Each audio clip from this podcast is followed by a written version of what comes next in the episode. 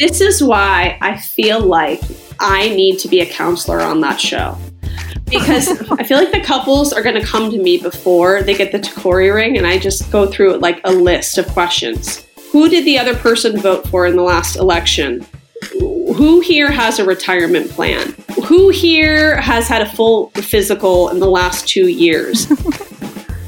This is Not Skinny But Not Fat, and I'm your host, Amanda, here to bring you the latest in all pop culture news, celebrity gossip, reality TV recaps, anything happening in Hollywood right now that I just can't keep my mouth shut about. This is Not Skinny But Not, but fat. not fat.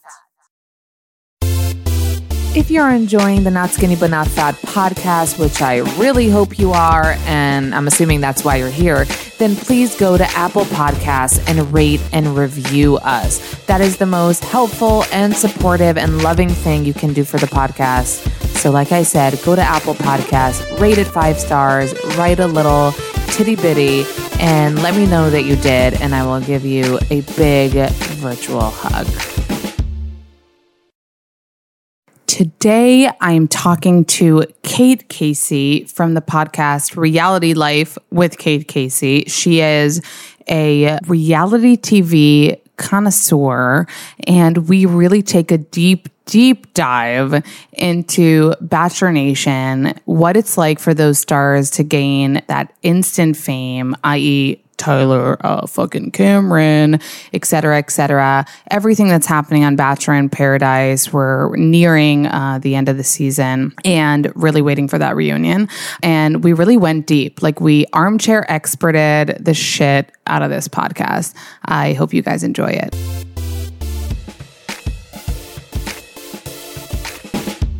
I want to, before we get into Bachelor in Paradise, just have everyone listening get to know you a little bit more because I saw that you're a mother of freaking five. That's correct. Five. And you have time. Five children have left the lady cavity. Oh my no, that's insane. Like A, that you've done that. Like that alone is insane and applaudable. But B, that you have five children and you are a reality television connoisseur and can watch all this shit. How do you do it? Well, it's not that hard. People make it sound like I work with refugees or I work in a sewage treatment plant. It's not that hard. Yeah. Remember, some of my kids are at school. A lot of mm-hmm. them, many of them are at school for a long part of the day, so that helps. Um, and I have a babysitter that helps me with the little ones, and that gives me an opportunity to do all these interviews. And I'm actually moving into producing shows, so I'm, I'm I do that too. So I can do the watching at night, or I work out every day because I don't drink coffee. So I need some way to stay up.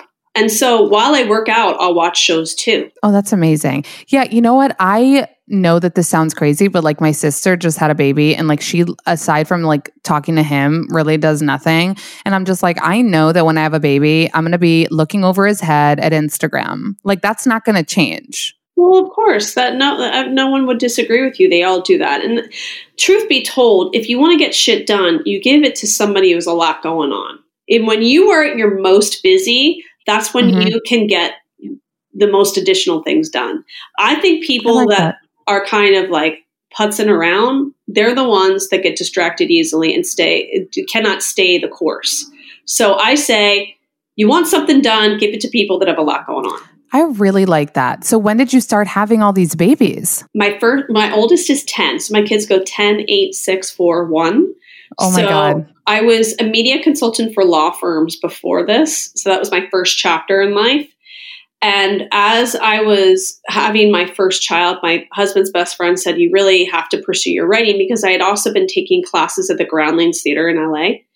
And so I started writing television recaps and it was like the real housewives of orange county and then like a bunch of other shows and then people started to really enjoy them and kind of got a, a cult following there and then i added writing stuff anecdotes about pregnancy and parenting and then i kind of added that to my kind of bag of tricks and so i started doing collaborations with a, a bunch of different sites and then i I just felt like I need to finally pursue stand up comedy because I always felt like I could do it.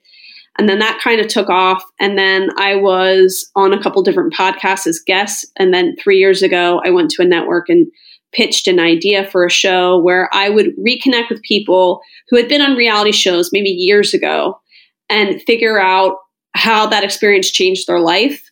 And that kind of was the genesis of my podcast. And that that's been three years now. And so over time, it's changed a little bit so that I'm throwing in guests that maybe are on a TV show now. And now I'm even adding directors or producers of documentaries. So like I've had, you know, I might have Craig from Southern Charm one week, but then I might have the director of Leaving Never Leaving Neverland for, on HBO the next week. Mm. So it's always something different. And I just really love storytelling and I'm really inspired and compelled by unscripted TV. Like my husband loves scripted TV shows, but I'm it, you know, Dateline, 48 Hours Mystery, The Real World, Real Housewives, The Bachelor, Amazing Race. That's way more my jam. Yeah. So who was your first guest like when you first started the show? Ashley Iaconetti from Bachelor. And oh, how was she as the first guest? She was really sweet, and I have to always give her credit for for taking a chance. Uh, but but, the, but that was three years ago. It sounds like yeah. a, you know like I'm being ridiculous, but think about how much the podcasting network has, or world has changed in three years. Totally. I, mean, I was basically trying to convince people what a podcast was for like a year and a half. So I don't think she had ever been on a podcast maybe before. And she was living in LA and she came over and did it in studio. And I think she started her podcast like a couple months after. Yeah, now she's like doing three different ones now or something, probably. And I have to tell you that I remember even then that she was really emotional about Jared and she said offline that it was really hard for her to get past the fact that she didn't think that he wanted a relationship with her. But I always had a sneaking suspicion that even though, and I don't know if this is true, I felt like she told everybody she was a virgin, but I I felt like maybe Jared she had done a lot of stuff with Jared.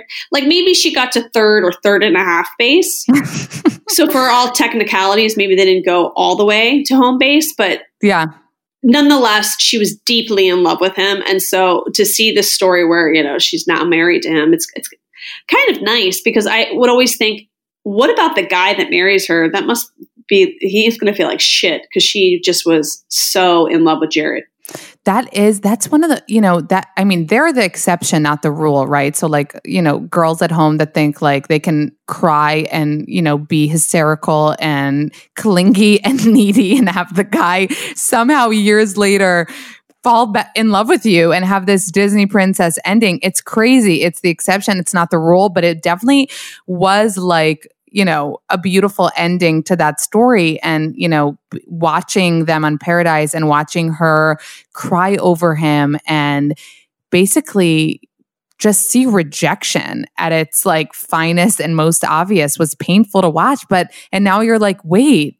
he's in love with you and and and you're married. That's crazy. But th- then it, that just shows you like we could be cynical but the bachelor nation did have some good outcome. I also really appreciated the fact that i asked her do people recognize you? She said yes. And i asked her does it bother you? And she said no i love it. I really appreciated that in the moment because i felt like her season was the one where the social media really changed the dynamics. And I felt like she was the only one that was honest about it. Like, yes, I really like the attention that I'm getting from the show. Yeah. I wish more. I actually just heard from a Vanderpump Rule. Do you watch Vanderpump Rules as of well? Of course, of course. So I'm not going to say which cast member, but one of the cast members told me that the Bachelor people, the LA Bachelor people, are really bitchy. Oh, that, I believe I believe they are amongst the worst people that live in oh, on this earth. They are. Oh my god! So it's a consensus. They are terrible people. Yes, they're extremely entitled. They have no grasp of reality. They That's, don't appreciate people like you and me who are like do, in the grind, trying to get people to listen to our show, to find us, who have like this breadth of work that we're just trying to get people to get access to. I mean, they're plucked from obscurity and then they're put on the show and then they get 1.6 million followers. And they yeah. have no idea how difficult that is without being on a television show where you get a rose so crazy because you know speaking of vanderpump rules the vanderpump rule cast um, from the people i spoke to which is almost all of them like they were so nice and you know, seemingly appreciative of like the show and Bravo and, you know, where they came from. And kind of, I know down to earth is like a big thing to say, but I mean down to earth in the sense that it didn't feel like you were talking to someone like the way you just described that thinks that like, you know, we should bow down to them because, you know, they're on reality television. Well, I don't know if that's totally true of all of them. That's not been my experience. There are a couple that I really seem to enjoy. Uh, but I do think for someone like, for example, Tom Sandoval, yeah. He was in the industry trying and still tries to get work as an actor yeah. and has been as a model. So you the juxtaposition of that with somebody who is 24 worked 6 months at a financial service firm and was like I don't want to do an uh, like a desk job and so they try out for The Bachelor. They get a couple Skype calls into it, and then they go and they get to go on vacation. And then the show airs, and they get all this media and women who want to have sex with them. Crazy. And they cannot understand the grind that somebody like Sandoval had to do you know, in living in LA. And he's like slinging, you know, martinis all the time. Still to this day, he was living in a rent controlled apartment that didn't have a working microwave. True. And so he appreciates it in a way that these numbnuts will never will. But how do you explain the difference then between like a Bravo show like that, like like you said, even though you know VPR, uh, the cast members did start getting homes, and it looks like they're living a little bit more of a bougie life now. But for years, even though they were on a successful television show, they weren't. And like you said, they're still doing shifts and they're still hustling, and not only doing Insta ads is my point. So it's just crazy to think that this Bachelor universe has gone so mad. Doesn't it feel to you like something needs to change? I think it's kind of jumping the shark now because it's like everyone understands that the people are, and, and the, could, you know, I apologize for the not having another term, but they're not there for the right reasons. That it, it's so incredibly annoying to people that I do think that they are going to have to make some modifications to the show. Yeah. And Je- I go on Jenny McCarthy's show every Tuesday and we re- recap this. And Jenny and I always say, we could come up with so many ways for them to break the fourth wall and to just lean into the fact that the show has changed so much, but they would never allow us because it has to change in some way. I think that I interview people from every kind of reality show. And I think that there has been a shift this year where the fourth wall is being broken down in a way that it never has been. And I think that's because viewers get tired of the same thing all the time. I think that producers are sick of casting people who have a similar personality. And I think that there's a shift in the culture where people are hungry for meaningful connections feeling like they get to understand someone beneath the surface. Like you even see that trickle down into Instagram. I feel like the comment pods and the international loops and all, those days are over where people don't want to follow somebody who's doing an ad for, you know, country crock butter while standing in a bowl of cherries. They don't care about it anymore. They're like, I want to follow my friends and see what they're doing and we appreciate someone who maybe reveals that they have a mental health issue or that they are struggling through the financial issues that come with going to school or having IVF or I think there's a shift in the culture where people are hungry for authenticity. Things that shows like The Bachelor have really done well with, which is surface stuff. Yeah, that's I just feel like you're right. Like there is there are so many ways they could modify it or put some sort of I don't know, even say like okay, if you come on the show, you can't sign on any Instagram ads for a year. I don't know, do something. So I say I've said I say that. I say at the end you have a choice. You can either take a cash payout or you can take the engagement ring and with the agreement that for the next six months, you and your uh, boyfriend or beloved, whatever you want to call him, yeah, you get to go on a media tour. But if you don't do the media tour, because the media tour is enormously helpful if you want to promote whatever nonsense brand that you think you signed up for the show to begin with for. You might take the cash payout because you're like, well, I have student loans to pay off, or I want to put a down payment on a condo in, you know, Poughkeepsie, New York. And then you really start to see what people's real motivations are. Like, listen, Jed got in a lot of shit this year because he admitted I had a girlfriend and she just didn't care. She just was like, whatever, I still think you're cool. I like to hear your country music, you know, jar- uh, jingles.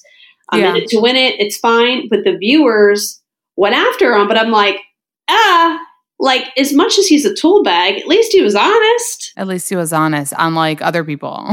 Exactly.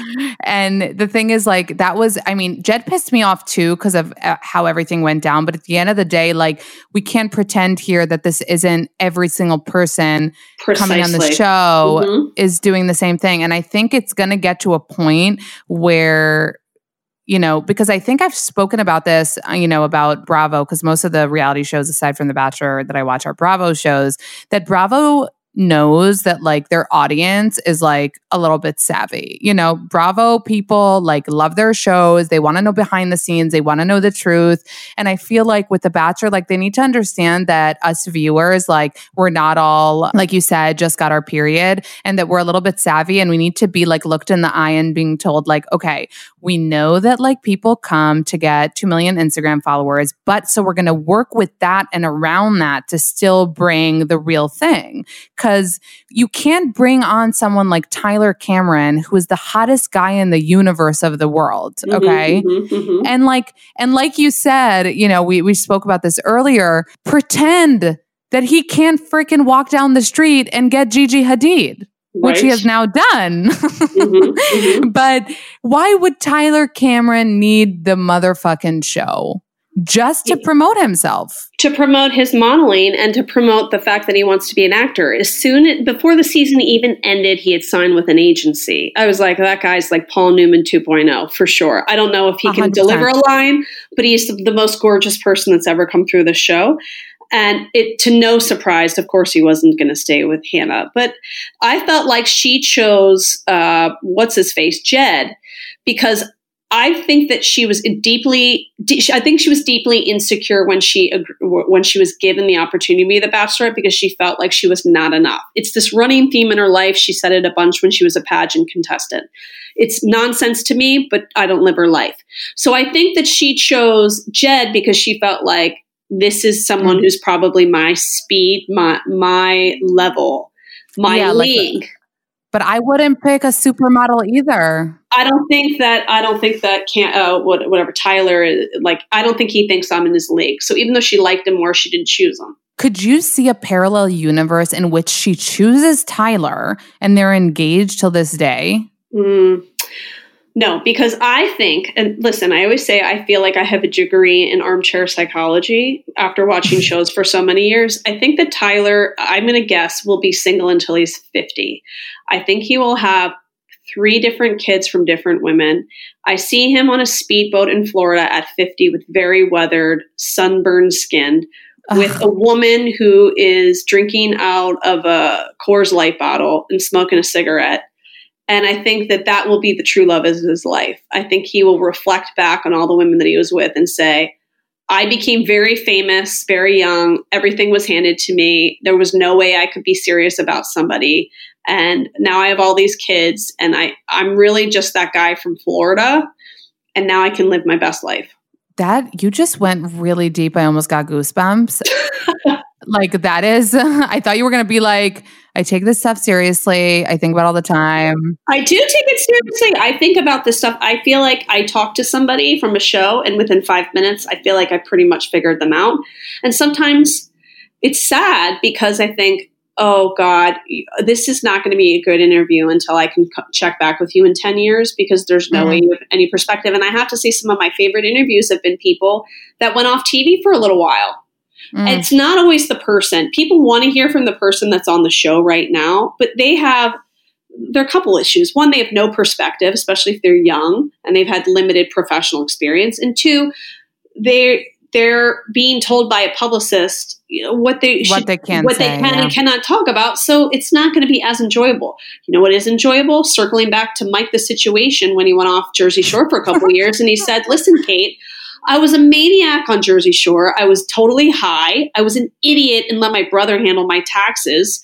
I didn't appreciate the fame that I got. I mean, those are the greatest interviews because mm. somebody has had a minute to kind of live their life outside of television cameras and you have to do that so i feel sad for somebody who's like 24 and they went on the bachelor and they were like number four finalist and then all these clothing companies that are in the forever 21 lane said we think you're a big star. Can you be the face of our company? And they have never had a real job and they are overwhelmed and they lose sight of who they are. And I do think there's something called arrested development that exists so that for those people, they be they remain the age that they became famous and they can never get past it and they feel so badly about themselves because when they're 29 and they're back in you know, Texas and they're in Austin and they can't get a job that makes as much money as they did when they were an Instagram influencer. And they had all these people telling them that they loved the way they looked in Jordache jeans and they have to work as a barista. oh Wait, so Kate, you're saying you feel bad for these people. There's not an ounce of like, maybe I'm a little jealous of these people too, that they get all this stuff. Like you're almost comparing it to like a child star syndrome. You're almost I believe it's the same.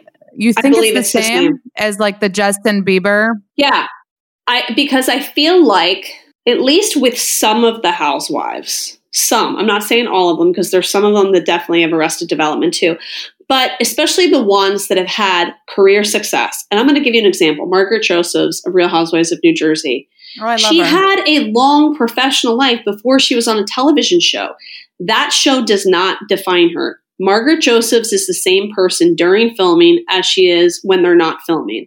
That can't the same cannot be said for a lot of the people that are on Real Housewives who didn't have any professional life before it because the show becomes who they it defines them. And so I do feel bad for them because I think it's really hard in the year 2019 2020 to to disassociate yourself from social media or the job that you are have or the children that you have or the husband that you have to be able to be to juggle all those different pockets and remain centered is very hard. So imagine somebody who never had a real job shows up on a show that doesn't necessarily reflect their value system and then they get immediate wealth and immediate fame and then they're at the top of the hill and then a new season of the show comes on and they're not no longer on it and they feel like they're at the bottom of the hill and they will never be able to climb back to the top. We're going to take a quick break and be right back.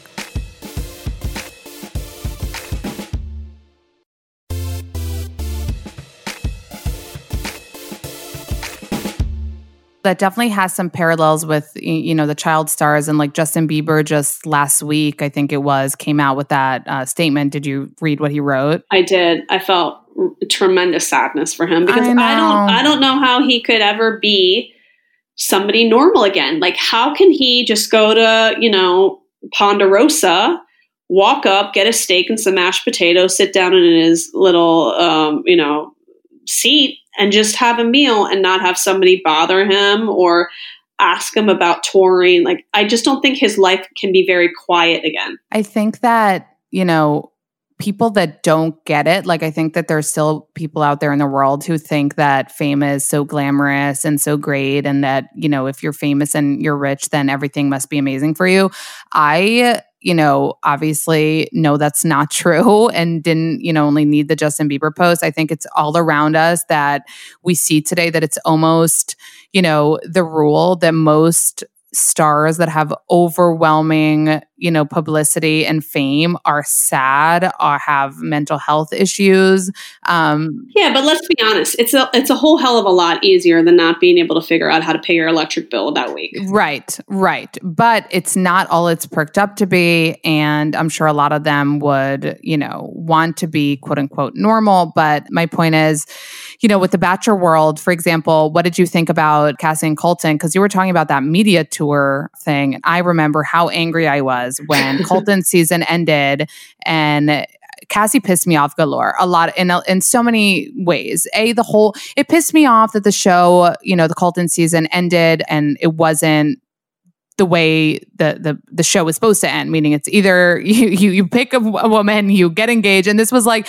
will you please date me like please pretty please like blah blah blah and then he forced her to date him and then you know they went on this media tour and every interview that I saw I got more and more mad because it felt like we just saw you you know, kind of reject him and be forced into a situation where you're giving it a shot. And now you're media touring, giving yourself, like you said, 1.9, you know, million Instagram followers where you're like, you like the guy. You don't even love the guy. You're not moving in with the guy. You're not getting engaged to the guy. And I felt like it was it was not fair. Do you know what I mean? I felt duped. Well, I felt duped when they announced him because I get more and more frustrated. Well, and I think it's a reflection of, as I mentioned to you on my show, that I had a private conversation with John Paul Jones, who, by the way, I like very much. And mm. he was the one that said to me that there were things that uh, Derek had said offline that he felt were totally inappropriate and worrisome because let me back up and say my John Paul Jones story. So John Paul Jones, I'm watching the show. I'm like, I just know dudes like that. And so I found out he went to Catholic University of America. I went to Trinity, which is across the street, and we both lived in the same apartment complex. Of course, oh my god, not at the same time because I'm old as hell. But the point is, I knew who he was because I they were. It was like every guy I went to college with. So I reached out to him, and I get a call back from his father. Yes, you heard that right. Oh my god. So his dad says, "Hey, Kate, listen, I got your email. Listen."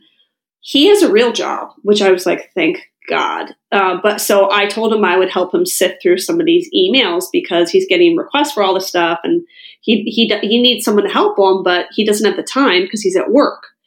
Oh. And what jumped out at him was the fact that I had five kids because John Paul Jones is one of five kids. So it's like, I don't know if this is depressing that the father called me or this is hilarious, but it's somewhere in between. So he was like, listen, he's a good kid. He just went on the show as like a, a fun opportunity and he doesn't like, he can't wrap his brain around it. I said, rest assured, I will help him. So he called me back and I just was like, listen, I know who you are. You went to Catholic University. We both lived in the cloisters.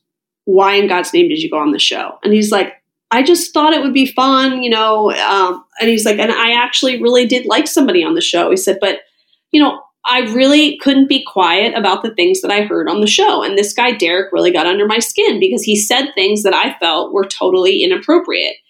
And without going into de- detail what he said, because I don't know if that's a violation of their privacy, but he just felt like Derek was using the fame of the show to to to do things with or to have conversations with girls uh, how do i put this? Like young girls are writing him and he's like you not being mindful that they're young and impressionable and just using the show to kind of like work his way through girls. And do you understand what i mean? Like no no i totally yeah, do yeah. and so he said he he's the one that told me you would not believe how young some of the viewers of the show are and that it, it, troubles me because I have younger sisters. I have three sisters, and I would never want a guy to do, to say the kinds of things that he said. It really bothered me, and I, my parents raised me to, to stand up for women, and it really bugged me. And I and the way that it edited made me look like I was crazy, but that's really what it was about.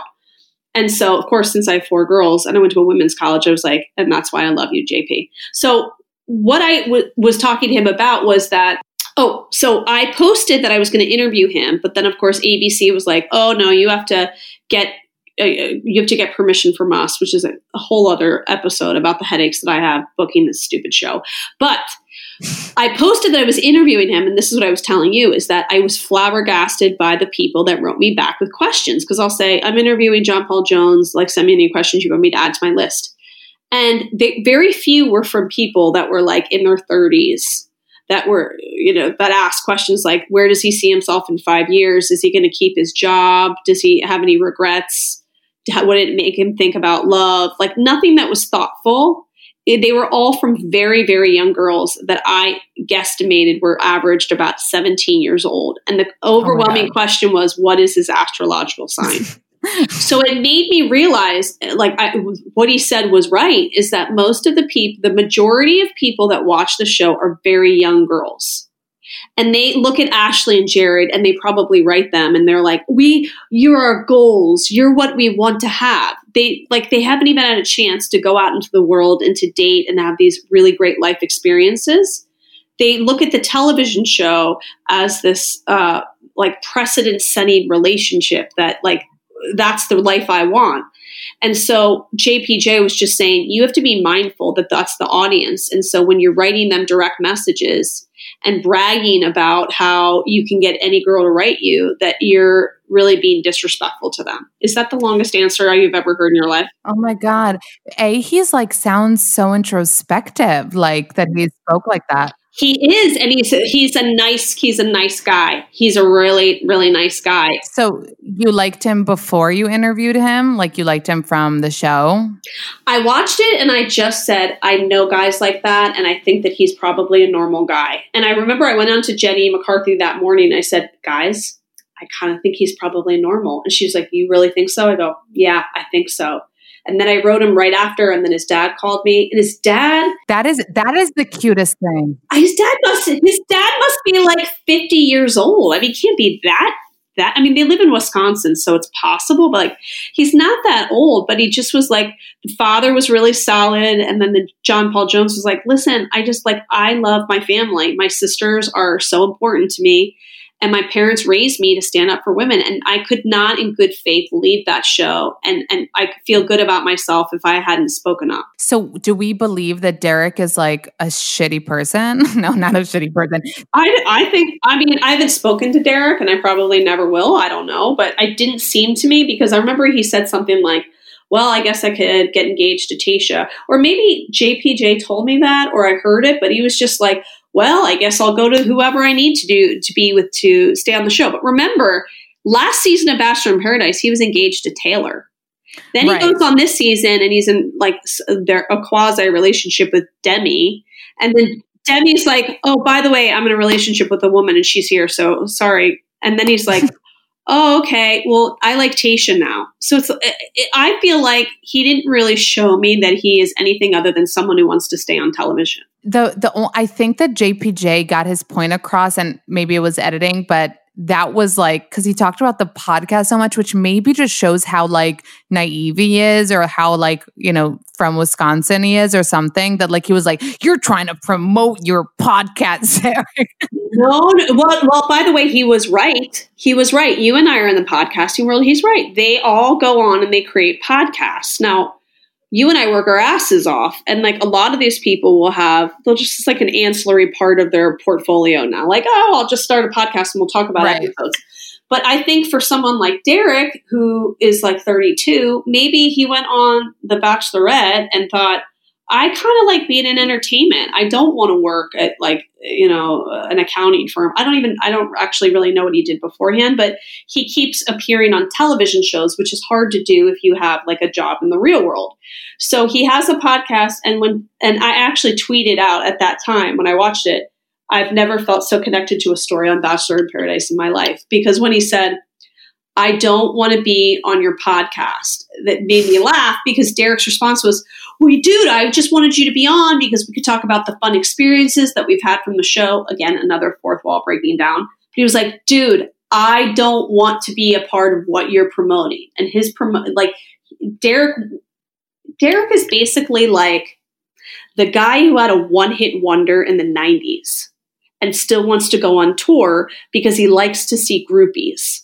Oh my god. I I mean he almost it sounded like he was almost getting a shot at at the bachelor.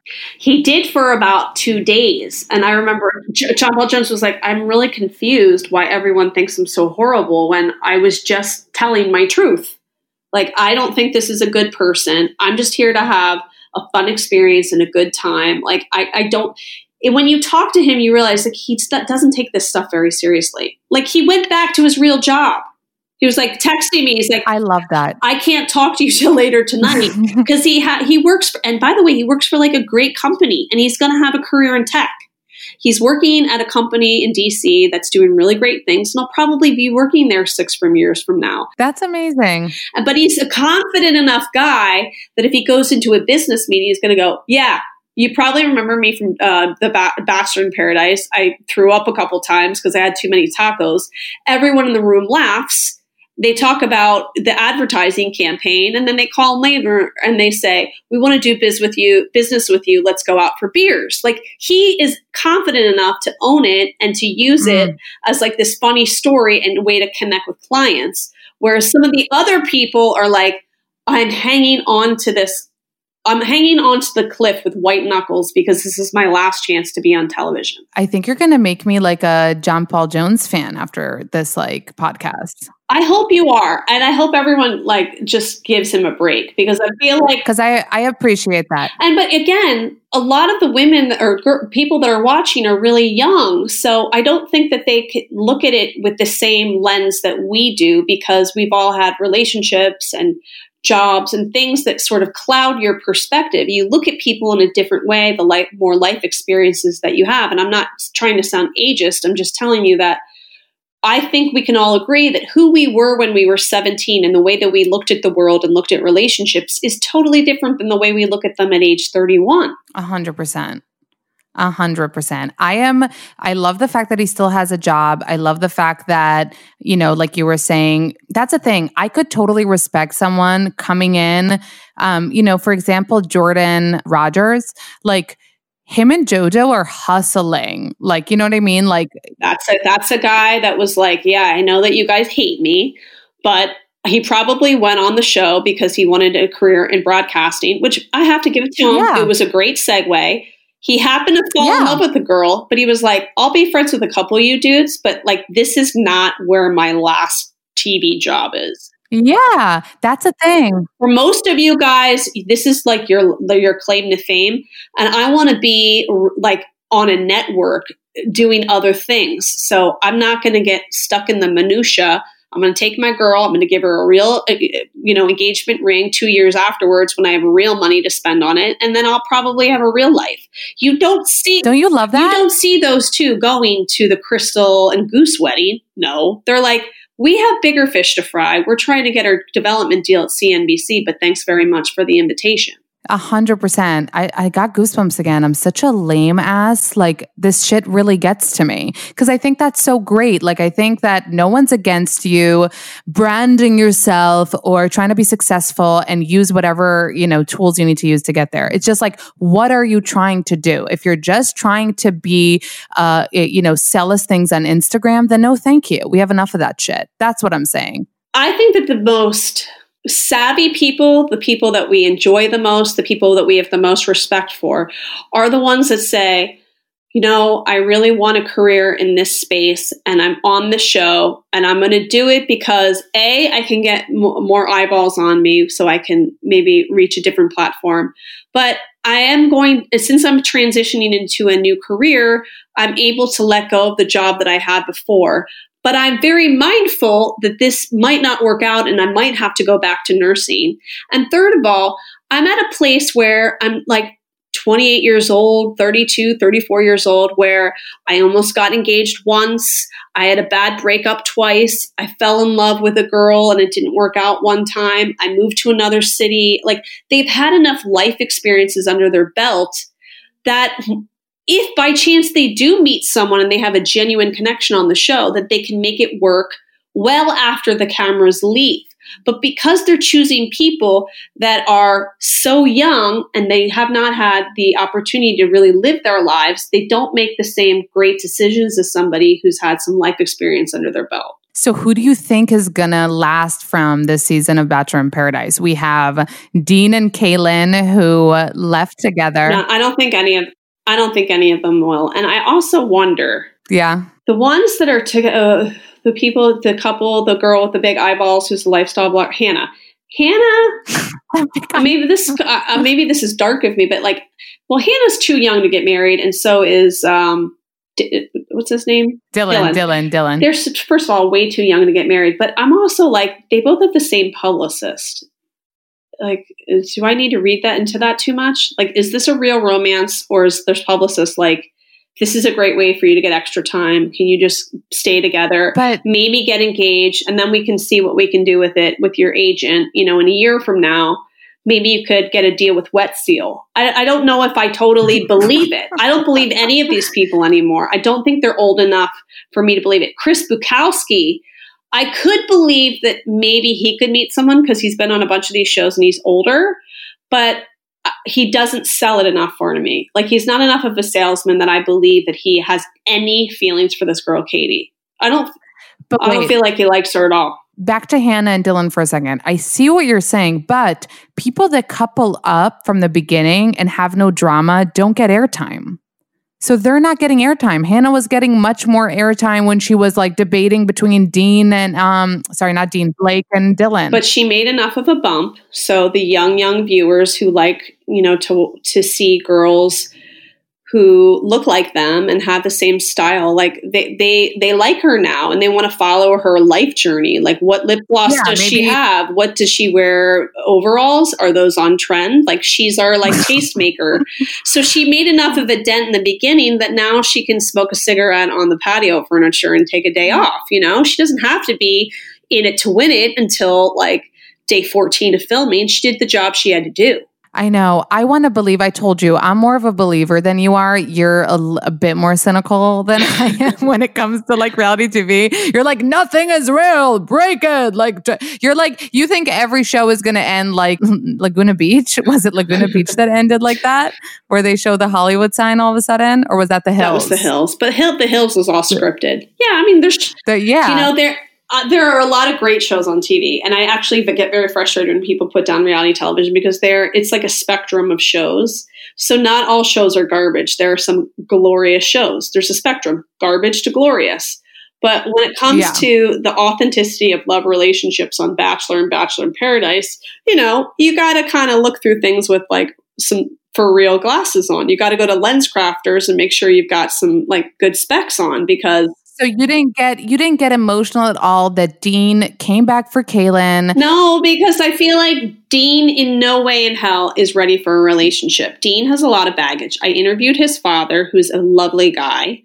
And his father had his own journey too. Remember, Dean lost his mom pretty young, uh, you know, relatively young, and then you know, before he had time to really have a career and have some life experience, he's on a TV show. He gets hugely famous, and then kind of like he's in a wandering phase. I think he'll be in a yeah. wandering phase for a good 10 years. That's why I said I don't know if he's going to start a cult or appear as a cult member in a lifetime TV movie because I don't think he knows what he wants to be. Should I be an actor? I have all this access to, you know, agents because I'm pretty famous.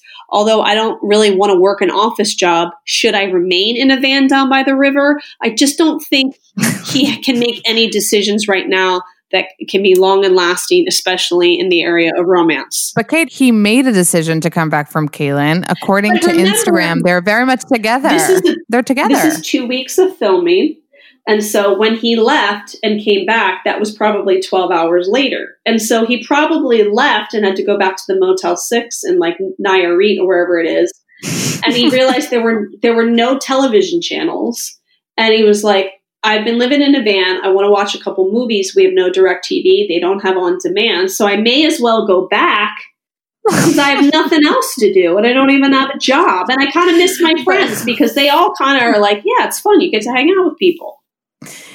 But but they're together today. They're together now. They put up eh, cute Instagrams. They're in the van. They're watching sunsets. I guess, but I mean, do they live together? Did they pay a mortgage? To who who pays the well, electric bills? This is all real life well, stuff that they don't have to handle. Well, Kate, let me tell you what they do have that I found out right before starting our podcast today. They just yesterday started a joint phone plan. Okay. does that sound like it's getting serious to you or does it sound like it's getting serious? I mean, that's just funny. This is why I feel like I need to be a counselor on that show. Because I feel like the couples are going to come to me before they get the Tacori ring, and I just go through like a list of questions. Who did the other person vote for in the last election? Who here has a retirement plan? Who here has had a full physical in the last two years? Have any have anyone has anyone in this party ever had a restraining order against them? Like you got to ask some like real questions. Who's going to pay the gas bill when we get home? What's your credit score? Like all these things, it's like, okay, we're in this resort for two weeks and we're just going to hang out together. And the chance to like get a free ring would be great. And people will like us a lot more if we're in a relationship. So let's just like pretend we like each other. Like they're not real life situations. There, it's definitely not real life. And I agree with you about Dean, which makes him, you know, to me, the fact that Dean kind of like not went off the deep end, but you know, is traveling the world. I follow him on Instagram. He's been like jumping out of planes, hanging off of cliffs. Like he's definitely looking for some adren- adrenaline and definitely has some issues to figure out, which is why like it makes sense that a person like him needs uh, a while before getting into a relationship. I also remember it was hard for me to remember like, wait, he was really into Rachel Lindsay. Like, do you remember how upset he was when she broke his heart? Like he was like, I don't think it was about Rachel. I think it was the fact that his father appeared on television and he was embarrassed because his dad looked like a wizard. He had a wizard costume. That's really that was the he was being confronted with the relationship that he had lacked with his father for several years. That's what that was about. I don't think he cared about Rachel. And if I were in his life, which he should reach out to me because I, am an excellent older sister friend, I would say, why don't you use what you have? So why don't you call your agent or get an agent and and be instead of having the female host of like wet and wild where it's like they spend the year going to resorts all over the world have him do it he's already traveling that's what he wants to do yeah. he wants to go explore different cultures i don't know maybe he could do a development deal with like the food network where he's the hot guy that gets to go around the world and try different foods he doesn't necessarily have a culinary so background hot. but maybe he's the guy he's the everyman even though it's really hot, that will go and try the different diners out in Spain and Dubai and give you kind of the insight. He should lean into the fact that he's sort of lost by getting a real job. We're going to take a quick break and be right back.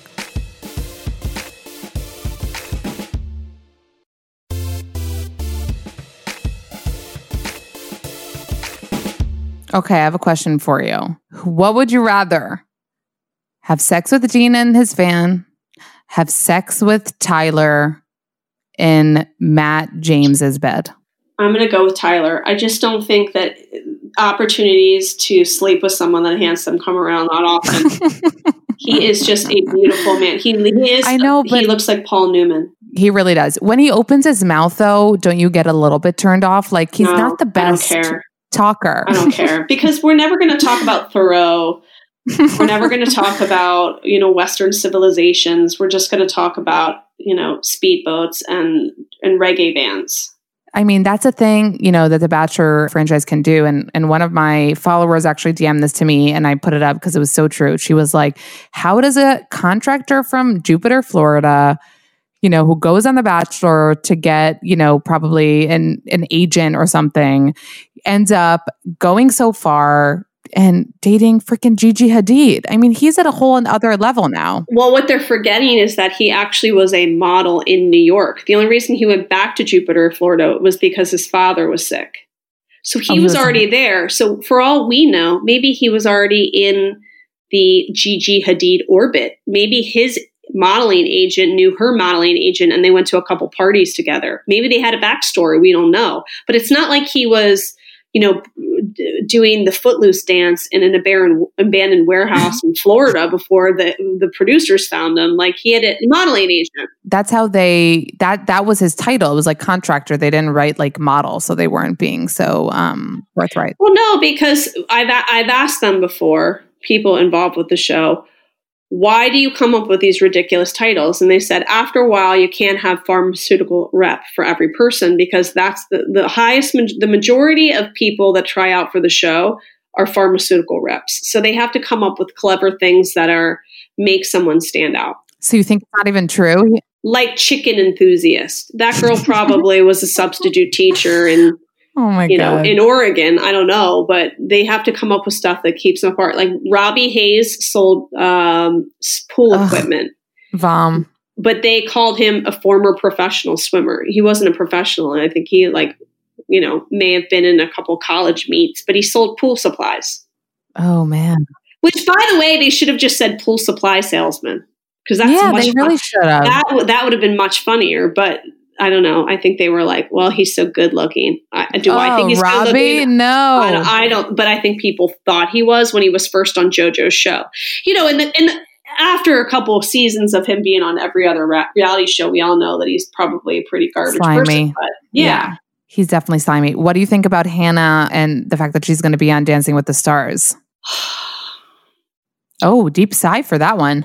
I- Are you I- over her? You don't feel like seeing her Well, on TV feel anymore? Like, I feel like I've been told by so many people that our egos out of whack now that I'm just feeling a little bit of concern. If I were her, if I were her older sister friend, I would say pump the brakes a little bit, and here's why. When they're the bachelor or the bachelorette, they are told that they walk on water. They have a hair person, a makeup person, a stylist. They have a producer which that's with them all the time. That's like all these guys, they're here for you. They think you're the most extraordinary person that ever walked into a room. It's like having five different hype people around you at all times. Mm. So they have it's like be a lower level Beyonce situation where you just have people around you who are yes people tell you you're so great. And I think a lot of them, for a lot of them, it's hard for them to transition out of that world. Well, she hasn't really transitioned because yeah. She gets off the show. She went, goes out with uh, Tyler for, he comes back to her apartment, which is probably in Park La Brea, like the, all the other reality stars.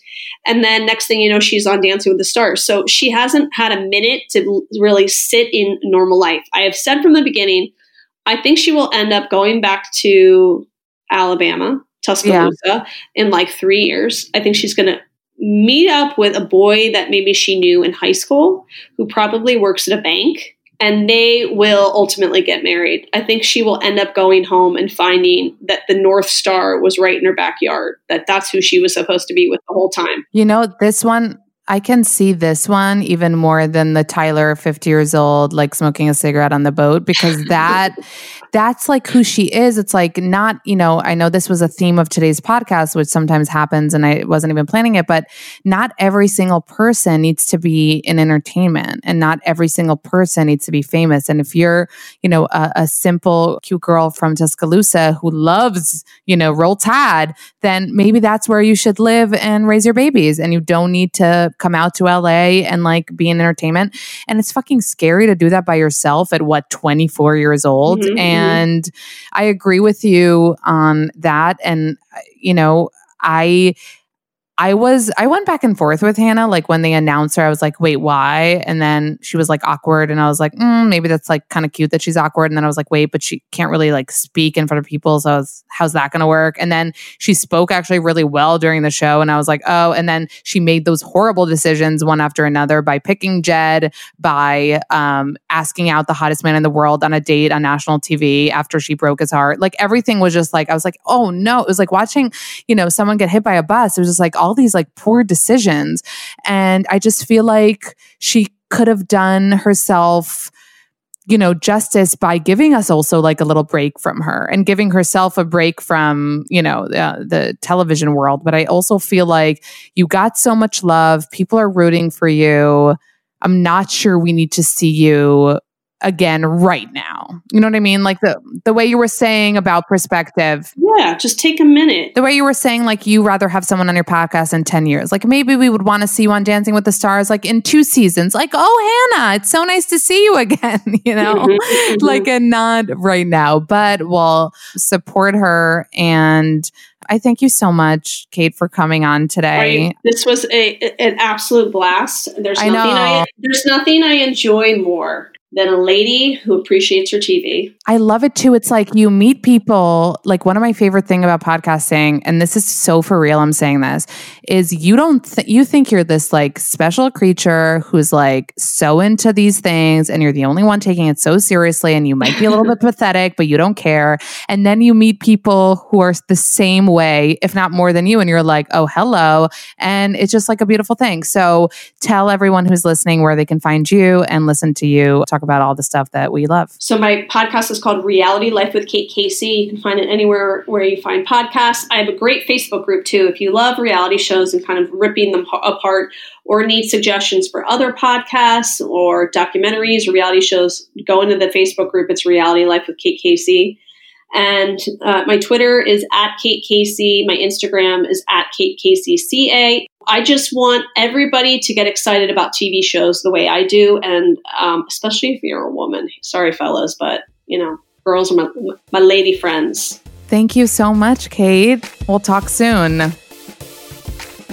Thank you guys for tuning in. Thank you to Kate Casey for joining us. Thanks to the Podglomerate Network, as always, for doing this motherfucking show. Thank you guys uh, for everything, for coming back every single Tuesday. I really hope you listen to my humbo request to rate and review this podcast. And please let me know that you did. And I would, re- I, I will, I will send you a virtual hug and a virtual French kiss. Um, I will uh, see you guys next Tuesday. Love you.